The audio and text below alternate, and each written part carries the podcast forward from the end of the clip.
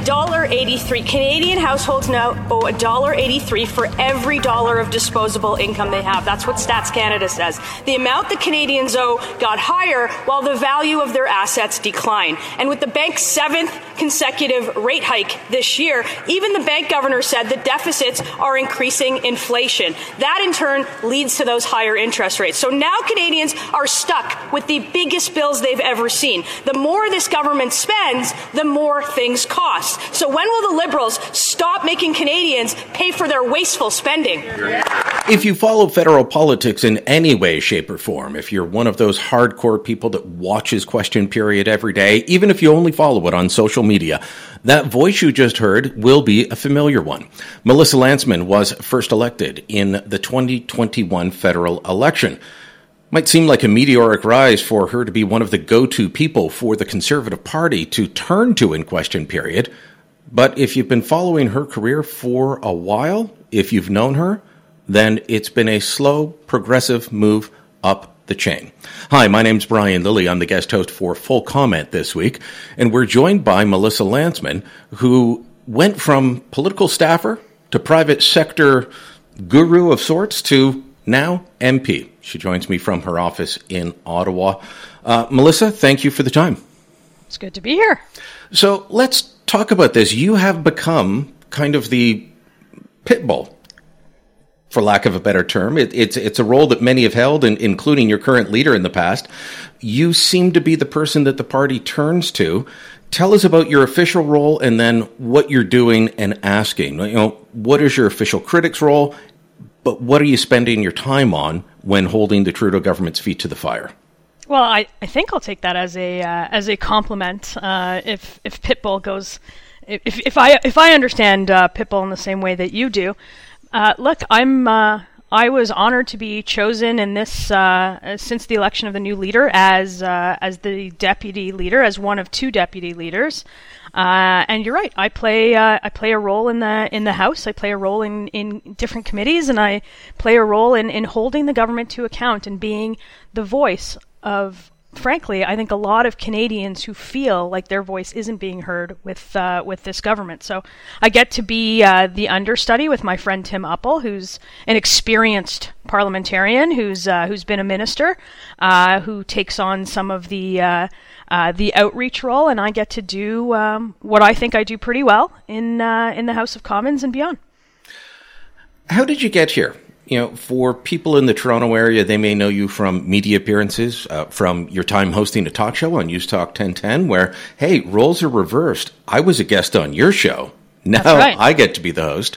Um, but how did you get here? You, you, I, I, first met you more years than either one of us would like to admit uh, when you were a, a younger political staffer. But how did you get into into politics to where you are now? Take us through a, a bit of your backstory in, in terms of why politics, why the conservatives?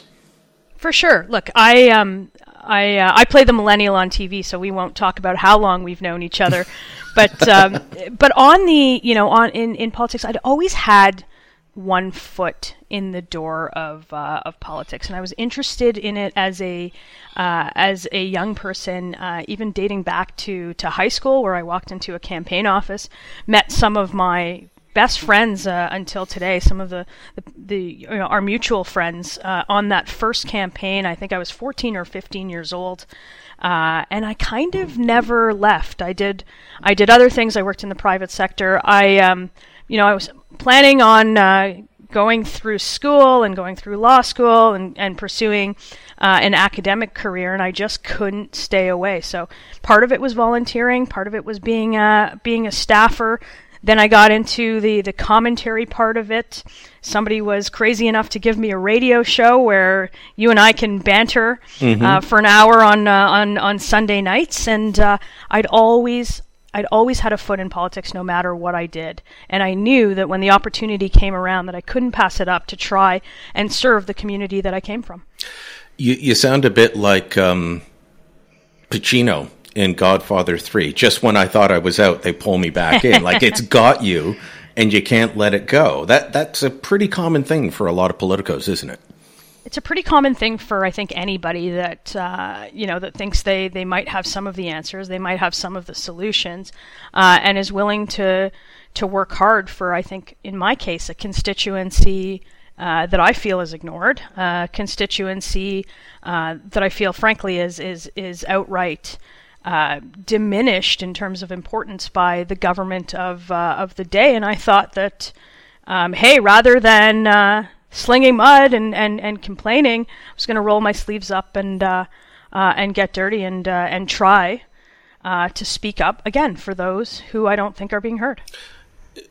Are you talking about the Jewish community of Thornhill? Because Thornhill is one of the largest Jewish communities. It's not the only uh, yeah, I think group within there. But look, I think it's a it's a it's a big part of uh, of who I am and the community that I come from. But it's any religious community anywhere in uh, in this country. It's any middle class Canadian anywhere in this country. It's anyone who has got a mortgage who is worried about paying uh, grocery bills and uh, uh, and home heating and uh, and gas.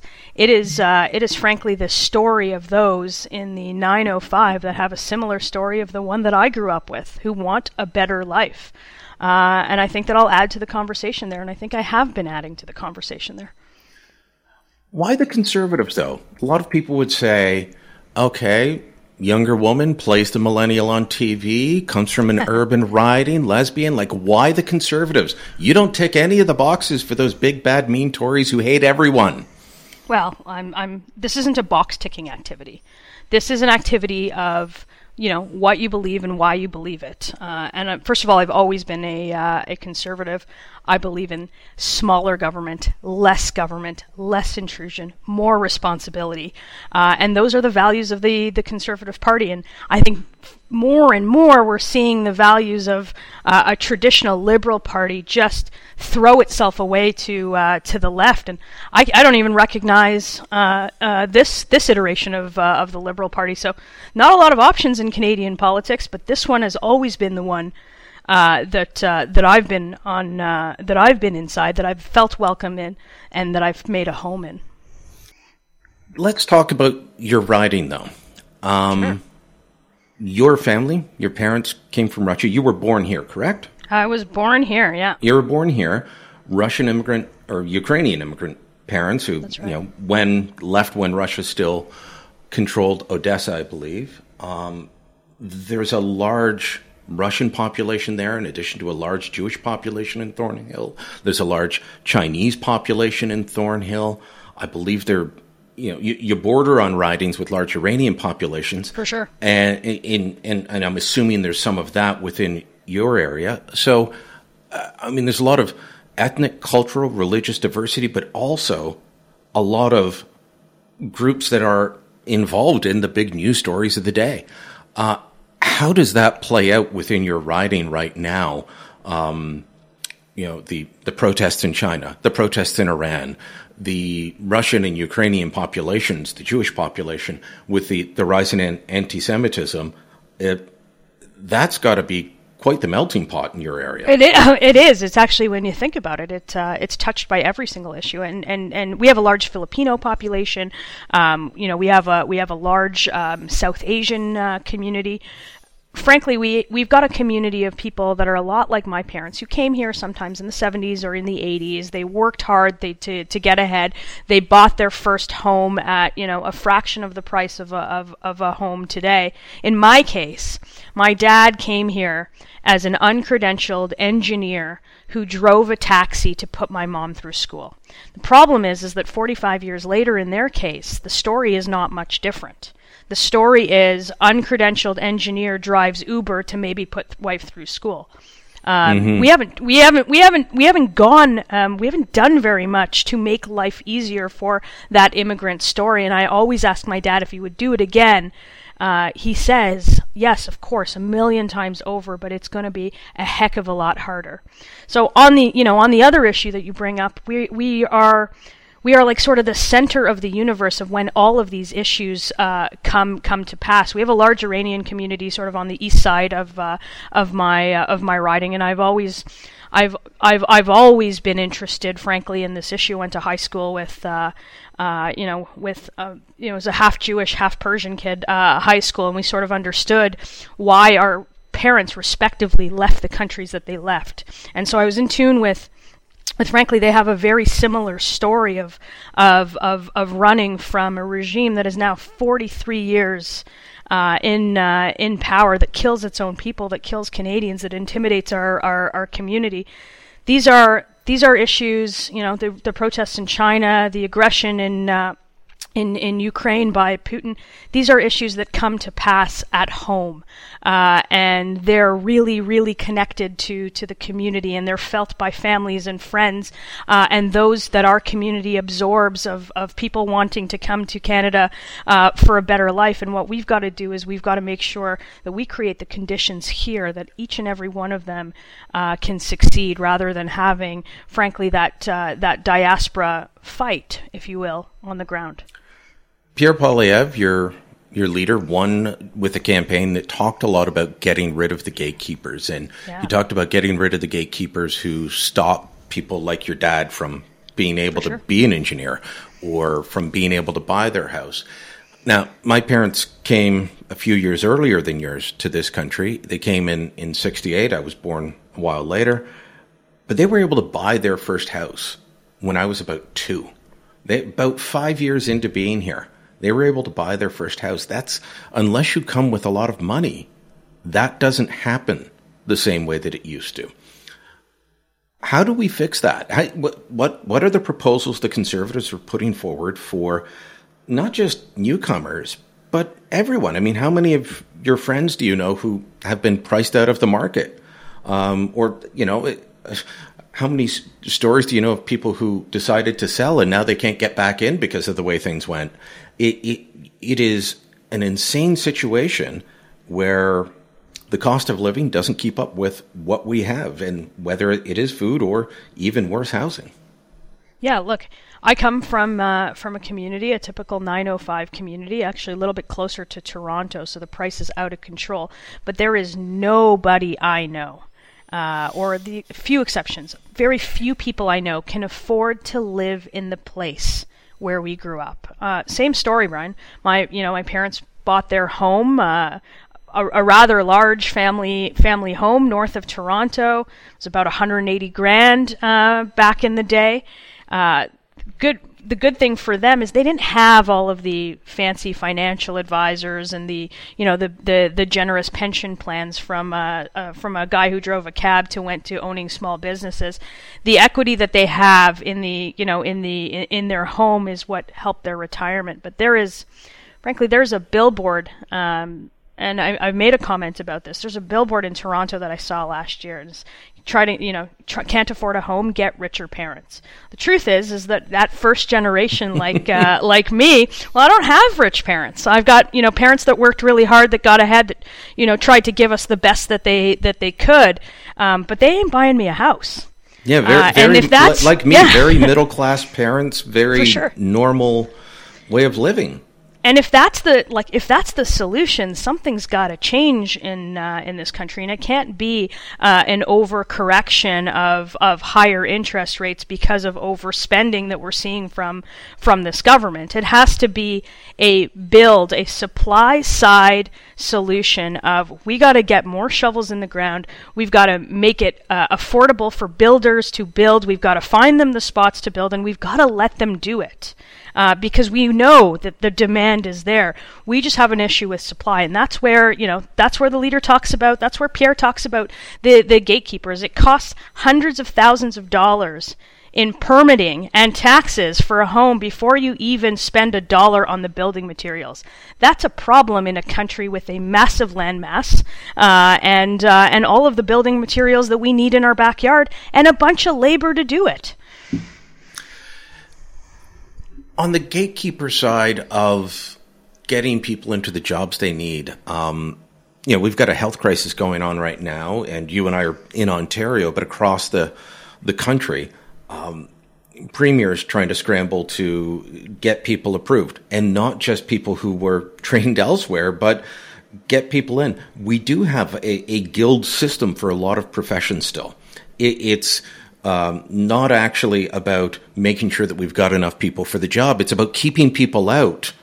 Sure. So that you keep control of who's in, and, and look to a degree, you, you, know, you, you want standards for doctors, you want standards for nurses, um, but this becomes part of the ongoing issue of not enough people filling the jobs that, that we need.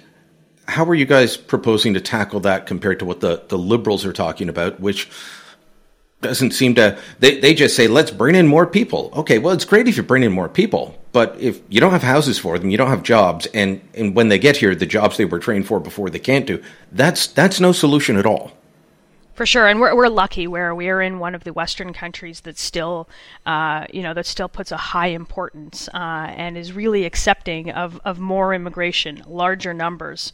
Uh, but at the same time, we've got to make sure that we have a place to house those people uh, that that uh, that come in. New Canadians need a need a place to go to school and use a hospital and uh, and and raise their families. And at the same time we've got to put people to work within their professions, within a scope of practice that makes uh, sense. And there's lots of different pieces to that.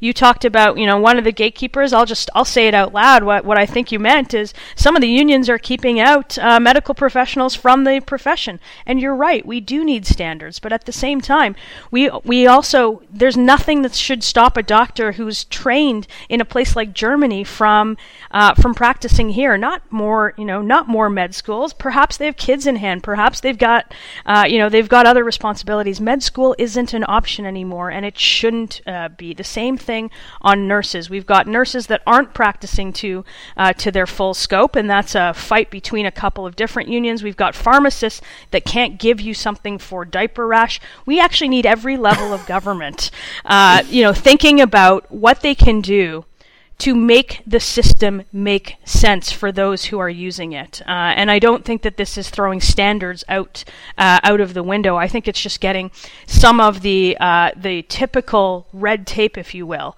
uh, or or the the things that we're used to doing when our population was much uh, much much smaller out of the way. We've got to get those people out of the way so we can serve the population here. We've got a crisis, and it's not just more money that's going to fix it. We've heard a little bit about, or we've ta- spoken a little bit about immigration here. And of course, the Trudeau government says they want to be bringing in half a million people a year. I'm not actually sure that we have the infrastructure in place to do that. And that's my big concern about it, which is not an anti immigrant stance. It's a. Sure. Where are we going to house them? We've already got a housing crisis. Um, where you know we, we spent years not building infrastructure that we need for the existing population. But do you get actual anti-immigrant pushback? I get some in my email. Do you get some as a as as an MP? Do you hear from people who say, "Well, you know, we wouldn't have a housing crisis if we didn't bring in so many foreigners"? Yeah, look, of course we, we, we hear that, and I'll dismiss it as quickly as I'll dismiss it here. Um, I think that's you know I think that's Looney Tunes. Uh, I, as a child of immigrants, as a as a somebody from a community of immigrants that makes our community go round and round, I have absolutely zero time for for for that sentiment. But I do get your concern. Uh, the good news for you, Brian, is that this government couldn't bring an immigrant in if they tried. if you stood in our office, if you were, if you spent a day in our office, the amount of people with claims that are, you know, a year long, two years long, three years long, of trying to get families in, of trying to get sponsorship in, uh, it is absurd. We've got a backlog in this country of 2.8 million immigrants, uh, and about an hour or two of an appointment a week trying to clear the cases that come into our office. So the 500, you know, the 500,000 a year, while it's a lofty goal and one that is important to fill our workforce with what we need, uh, it is not a goal that this government, who has lost the plot, can ever achieve. The, the, the one that I keep pointing to, because it, it relates to my personal story, my dad was a skilled tradesman when he came to this country. To get a skilled trades approval is currently, it bounces between 47 and 48 months four years. Who's going to wait for that? So I, I remember that. What's he going to do in the meantime? Yeah, I went to my mother and I said, "When you applied to come to Canada, how long did it take?" She said, "Ah, uh, It was a few months, but that was mostly because we wanted to get our stuff in order. It, they were actually approved within weeks back then. And we were taking large numbers in the late 60s, but perhaps not as large now, but we were still taking large numbers. It was weeks, and then they took a couple of months to get their affairs in order to move and come to the country.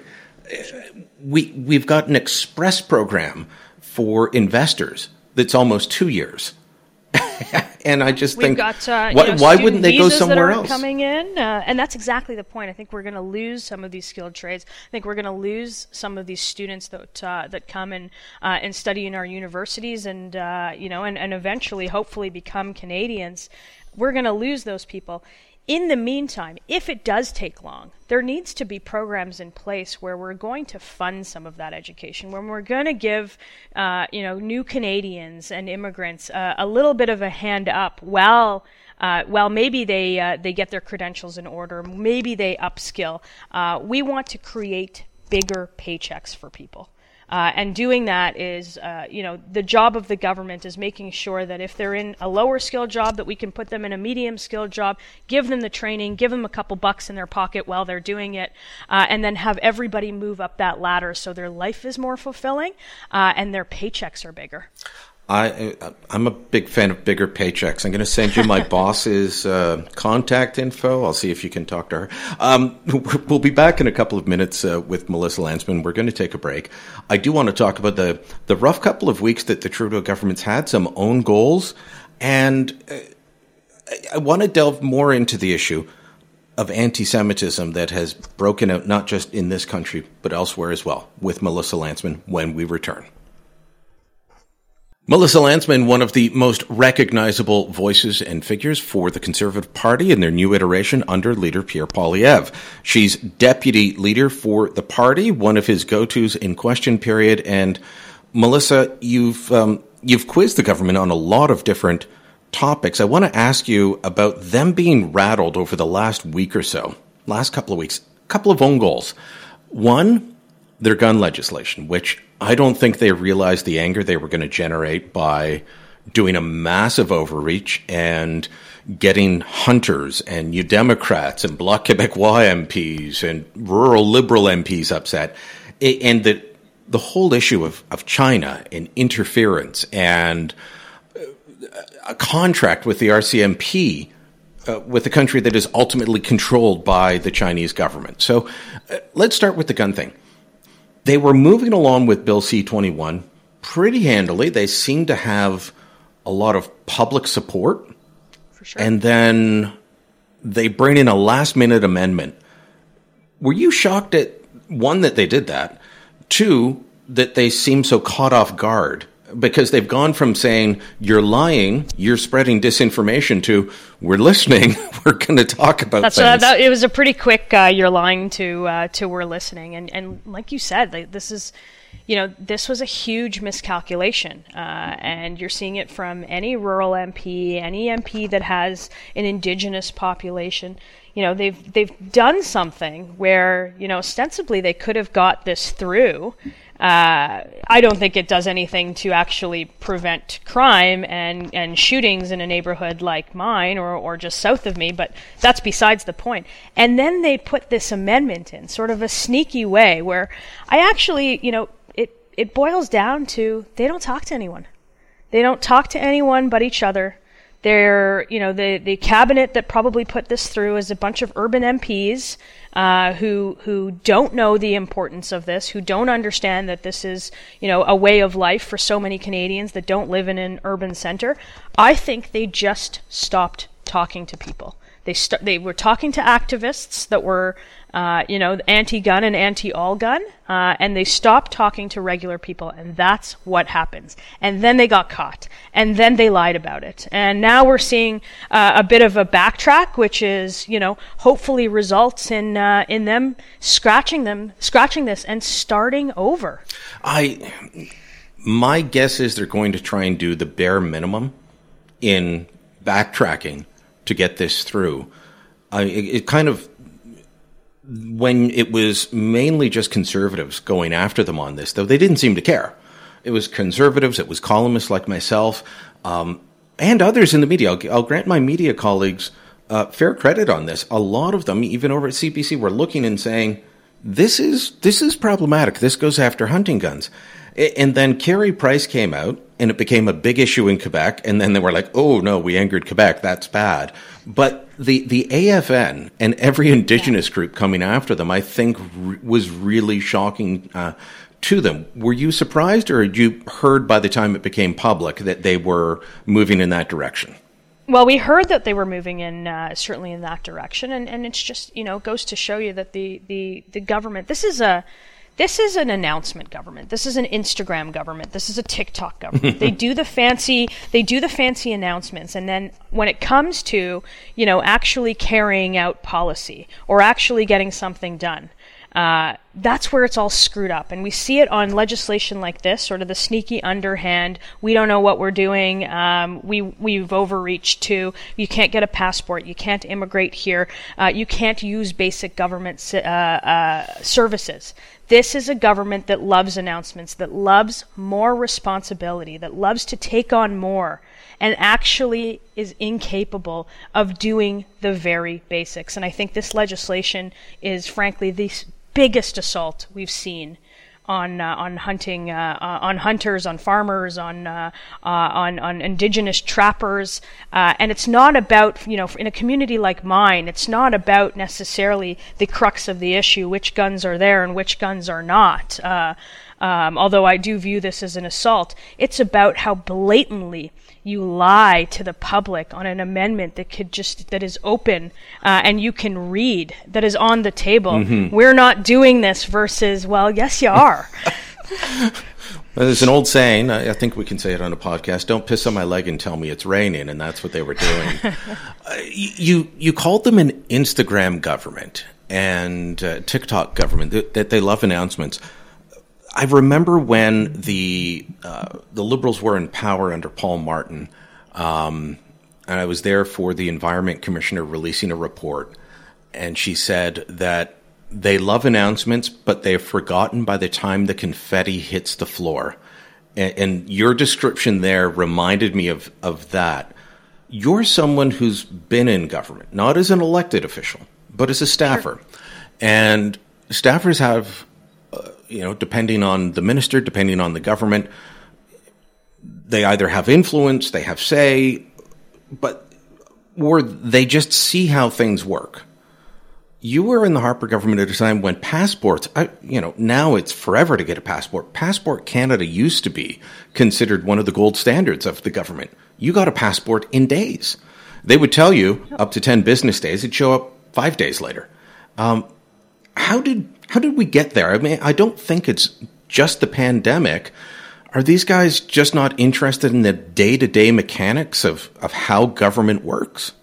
That's that's exactly it. They're not interested in the in the hard works. Look, on the hard work, passports aren't uh, you know passports aren't sexy. There's no there's no Instagram uh, announcement about like, hey, look at this shiny new passport office. Like, great, awesome. Uh, this is a government, you know, this is a service that I expect from my government. I pay a lot of taxes, uh, and it is only in the news when it is a really big problem. But it's the you know it's it's the doing the hard work of uh, uh, of government, the the mechanics of government, and a big part of that, Brian. And I don't know when the last time you were in Ottawa, but Ottawa and downtown Ottawa is still empty. Uh, and all you've got to do is talk to any one of the MPs in this house. It doesn't matter what party you're from. That we have trouble reaching somebody, uh, you know, from immigration. We have trouble reaching somebody from Passport Canada. We have trouble reaching somebody from CRA. Uh, and and kids in the background, dogs barking. Uh, those are less productive hours. There's no question about it. And if it wasn't the case, then we wouldn't have news story after news story about the failure to deliver the very basics for taxpayers. I, I was speaking with one MP when passports were in the news much more often, and uh, people may not know, but there is a special line for offices of MPs to be able to call to deal with passport issues. Um, it's kind of a, a backdoor for you guys, right? And if you've got a hard case, you call up the passport office. I heard from one MP who said their uh, assistant spent four and a half hours on hold to get through on a line that used to be 10 to 15 minutes. Yeah, it's a it's a regular occurrence. Uh, what happens in my office, and shout out to uh, Miriam, who is a godsend when it comes to that stuff. But uh, it is, you know, you come in in the morning, you dial it, and you just wait to sit on hold, and hopefully somebody answers uh, that day. One you day, pile up all your cases, uh, and you try to get as much, you know, as much out of any human that will answer the phone. And this is getting worse. It's getting worse with uh, with grant applications. A lot of this stuff is questionnaires. It's done online. Uh, it's hard to explain to a robot on the other side uh, that this case is unique, that this case is important, that they do good work, uh, and it's hard. It, it, becomes harder to advocate for uh, for your own community when they standardize this into the lowest common denominator and the lowest level of service we've seen in a long time. I want to double back to something I said I'd ask you about, and then we got sidetracked on um, on on how wonderful government services are in Ottawa. Uh, the other own goal that they had. Um, look, this whole issue of the Trudeau government in China is bizarre to me. He was asked multiple times before his big foreign tour um, in early November. He and Melanie Joly asked multiple times about foreign election interference, never denies it once, never says he wasn't briefed on it, lets us think he caused an international incident with Chinese President uh, Xi Jinping and, and then later says, but nobody told me about money. So you got that. Then you've got the RCMP contract. You've got the police stations, which really I've, gone to visit them. They're they're more intimidation stations. Um, people going out and trying to coerce uh, ch- the Chinese diaspora inside Canada. All of these things going on, and then last week when it, it seemed like a crescendo with the RCMP contract and, and this firm that's controlled by China, getting a, a, secure communications contract with them, he turned around and he blamed the civil servants. I mean, he sets the policy, right? Tell tell me this as a both an elected official and a former political staffer. The government of the day sets the policy. The bureaucrats follow it, don't they? For, for sure. I mean, the call is literally coming from inside of the house uh, on uh, on this one.